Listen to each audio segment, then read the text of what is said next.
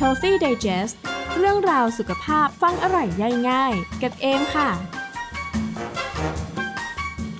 ใครเคยหลุดเข้าไปในโลก TikTok เนี่ยก็จะรู้ว่าเอาตัวเองหลุดออกมาจากตรงนั้นยากมาก ๆ เลยนะคะ รู้ตัวอีกทีเนี่ยก็ใช้เวลาหลายชั่วโมงในการถ่ายคลิปวิดีโอ ไม่ว่าจะเป็นสัตว์โลกน่ารักสอนทำอาหารไลฟ์แฮกต่าง ๆ นะคะ รวมไปถึงไวรัลที่เป็นเกี่ยวกับสุขภาพด้วยค่ะ ซึ่งจริงๆ แล้วเนี่ยมันก็มีทั้งเทรนที่เป็นประโยชน์แล้วก็เทรนที่อันตรายถึงชีวิตเลยค่ะ วันนี้เอ็มเลยหยิบ 3 เทรนด์สุขภาพบน TikTok นะคะ ที่บ้งสุดๆ อย่าหาทำค่ะ พร้อมคำแนะนำจากแพทย์แล้วก็ผู้เชี่ยวชาญค่ะ มาดูกันค่ะว่ามีเทรนอะไรบ้าง เริ่มที่ challenge แรกกันเลยนะคะ นั่นก็คือ garlic up the nose ค่ะ คือการเอากระเทียมสดปอกเปลือกเนี่ยมายัดใส่จมูกทั้งสองข้างค่ะ เขาเชื่อว่ากระเทียมเนี่ยจะช่วยบรรเทาอาการคัดจมูกได้นะคะ ซึ่งในคลิปเนี่ยพอเอาเขาเอากระเทียมยัดเข้าไปในจมูก แล้วก็ทิ้งไว้ประมาณ 10-15 นาทีค่ะพอดึงออกมาเนี่ยมีน้ำมูกไหลออกมาเต็มเลยค่ะ อันนี้เนี่ยกลายเป็นกระแสฮิตจนแพทย์ต้องรีบออกมาเบรกเลยนะคะ ว่ามันเป็นวิธีที่ผิดค่ะดรเจยังเกรแมนนะคะ หัวหน้าแผนกโสตสอนนาสิกจากโรงพยาบาล Northwell Health Plainview นะคะ ได้ให้ข้อมูลกับสำนักข่าว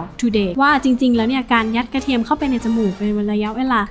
นานเนี่ยมันจะเป็นการกระตุ้นให้เราผลิตน้ำมูกออกมามากกว่าเดิมค่ะ ซึ่งน้ำมูกที่ไหลออกมาเนี่ยมันคือกลไกทางธรรมชาติของร่างกายของเรานะคะ เวลาที่มีสิ่งแปลกปลอมเข้ามาบล็อกในจมูกของเรานั่นเองค่ะ อีกทั้งกระเทียมสดเนี่ยการที่เราเอากระเทียมสดยัดเข้าไปในจมูกของเรานะคะ ยังทำให้เกิดการระคายเคือง แล้วก็อาจจะเป็นแผลไหม้ได้ จนจมูกเนี่ยอาจจะกลายเป็นรูจมูกอักเสบไปได้อีกนะคะ รวมถึงโอกาสที่มันจะหลุดเข้าไปในจมูกเนี่ยอันนี้ยุ่งเลย ฉะนั้นไอเดีย garlic up the nose เนี่ยจึงเป็นเทรนด์ที่คุณหมอต่างลงความเห็นว่าแปลกสุดๆ เลยค่ะ เทรนด์ต่อมานะคะ นั่นก็คือ DIY teeth whitening using hydrogen peroxide ค่ะ คือเขาจะมีการนำเทคนิคที่ทำให้ฟันขาวด้วยการใช้ hydrogen peroxide มาบ้วนปากทุกวันค่ะ ซึ่งจริงๆ แล้วเนี่ย ถึงแม้ว่า hydrogen peroxide จะเป็นสารที่มีอยู่ในพวกผลิตภัณฑ์ teeth whitening แบบ home use อยู่แล้วนะคะ แล้วก็มีคุณสมบัติในการฟอกสีฟัน แต่กุญแจสำคัญของมันค่ะ อยู่ตรงที่ปริมาณความเข้มข้นนะคะ ที่เหมาะสม รวมถึงระยะเวลาที่มันโดนผิวฟันของเราด้วยค่ะ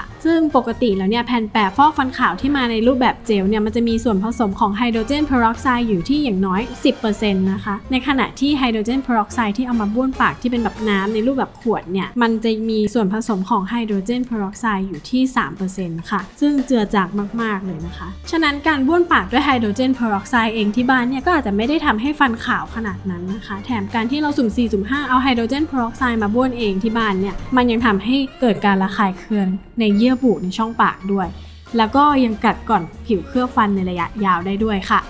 ดรมาร์สเมดิสันปริทันตแพทย์จากเบเวอรี่ฮิลล์ค่ะ เขาเปิดเผยในข้อมูลไว้ใน TikTok ส่วนตัวค่ะ ว่าการใช้ไฮโดรเจนเพอร์ออกไซด์บ้วนปากเองที่บ้านเนี่ย จะเป็นการทำลายจุลินทรีย์ชนิดดีที่อยู่ในช่องปากนะคะและยังทำให้ฟันเนี่ย sensitive กว่าเดิมทำให้เวลาที่เรากินน้ำเย็นหรือว่าน้ำร้อนเนี่ยก็จะเกิดอาการเสียวฟันนั่นเองค่ะ เพราะฉะนั้นนะคะเทรนด์การใช้ไฮโดรเจนเพอร์ออกไซด์บ้วนปากเนี่ย คุณหมอขออนุญาต say no ดังๆเลยค่ะสำหรับใครที่มีปัญหาฟันเหลือง แล้วก็อยากให้ฟันขาวขึ้นเนี่ยแนะนำว่าให้ไปหาหมอฟันเลยจะดีกว่านะคะ ให้คุณหมอเนี่ยเขาประเมินปรับสภาพในช่องปากของเรา แล้วก็ให้ช่วยเลือกความเข้มข้นของไฮโดรเจนเพอร์ออกไซด์ให้เหมาะสมกับสภาพฟันของเราจะดีกว่าค่ะ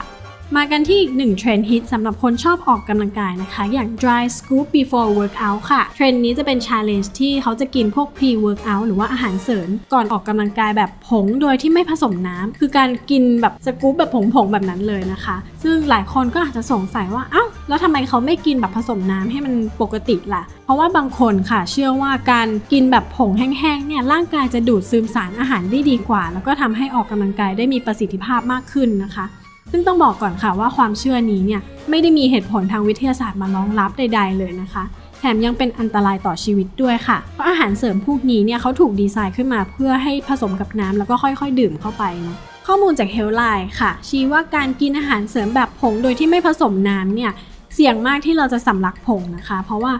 การที่ texture มันเป็นผงฝืดๆเหมือนช็อกอะค่ะ อพยายามจะกลืนลงไปเนี่ยก็จะทำให้เราสำลักได้ ซึ่งพอสำลักเนี่ยก็อาจจะส่งผลให้เกิดการอักเสบหรือว่าติดเชื้อที่ปอดได้เลยค่ะนอกจากนี้เนี่ย dry scoop challenge ยังเสี่ยงต่อหัวใจด้วยนะคะ เพราะว่าผลิตภัณฑ์ pre workout บางตัวเนี่ยมีส่วนประกอบของคาเฟอีนที่สูงมาก ซึ่งบางทีเนี่ยอาจจะมากถึง 300 มิลลิกรัมต่อเสิร์ฟเลยค่ะ เทียบเท่ากับคาเฟอีนจากกาแฟได้ถึง 8 แก้วเลยนะคะ คือมันก็คงจะโอเคนะ ถ้าเกิดว่าเราผสมน้ำแล้วค่อยๆ ดื่ม แต่การที่กินแบบ dry scoop กินโครมลงไปทีเดียวเลยเนี่ย ร่างกายบางคนก็อาจจะรับไม่ไหวนะคะ โดยเฉพาะเด็กที่อายุต่ำกว่า 18 ปี อาจจะทำให้มีโอกาสหัวใจเต้นผิดจังหวะได้เลยค่ะ ซึ่ง challenge นี้เนี่ยมีอินฟลูเอนเซอร์คนหนึ่งบน TikTok นะคะ ก็เกิดภาวะหัวใจวายไปแล้วด้วย แต่โชคดีค่ะที่เธอถูกส่งโรงพยาบาลทันนะคะ สุดท้ายแล้วเนี่ย ยังไงไม่ว่าเราจะเจอ viral health trend บน TikTok ว้าวแค่ไหนนะคะ สิ่งที่สำคัญเลยคือเราต้องหาข้อมูลให้ดีก่อนเนาะเพราะว่าเราไม่มีทางรู้เลยค่ะว่าในอนาคตเนี่ยจะมีเทรนอะไรใหม่ ๆ มาอีกบ้าง ยังไงก็อย่าลืมตระหนักถึงเรื่องสุขภาพของเราเป็นหลักด้วยนะคะสำหรับใครที่ชอบเรื่องราวสุขภาพฟังอร่อยย่อยง่ายแบบนี้ อย่าลืมติดตาม Healthy Digest ได้ทาง YouTube Channel ของทาง Health Addict นะคะ Spotify Apple Podcast และ Google Podcast ด้วยค่ะสำหรับ EP นี้ลาไปก่อนนะคะ สวัสดีค่ะ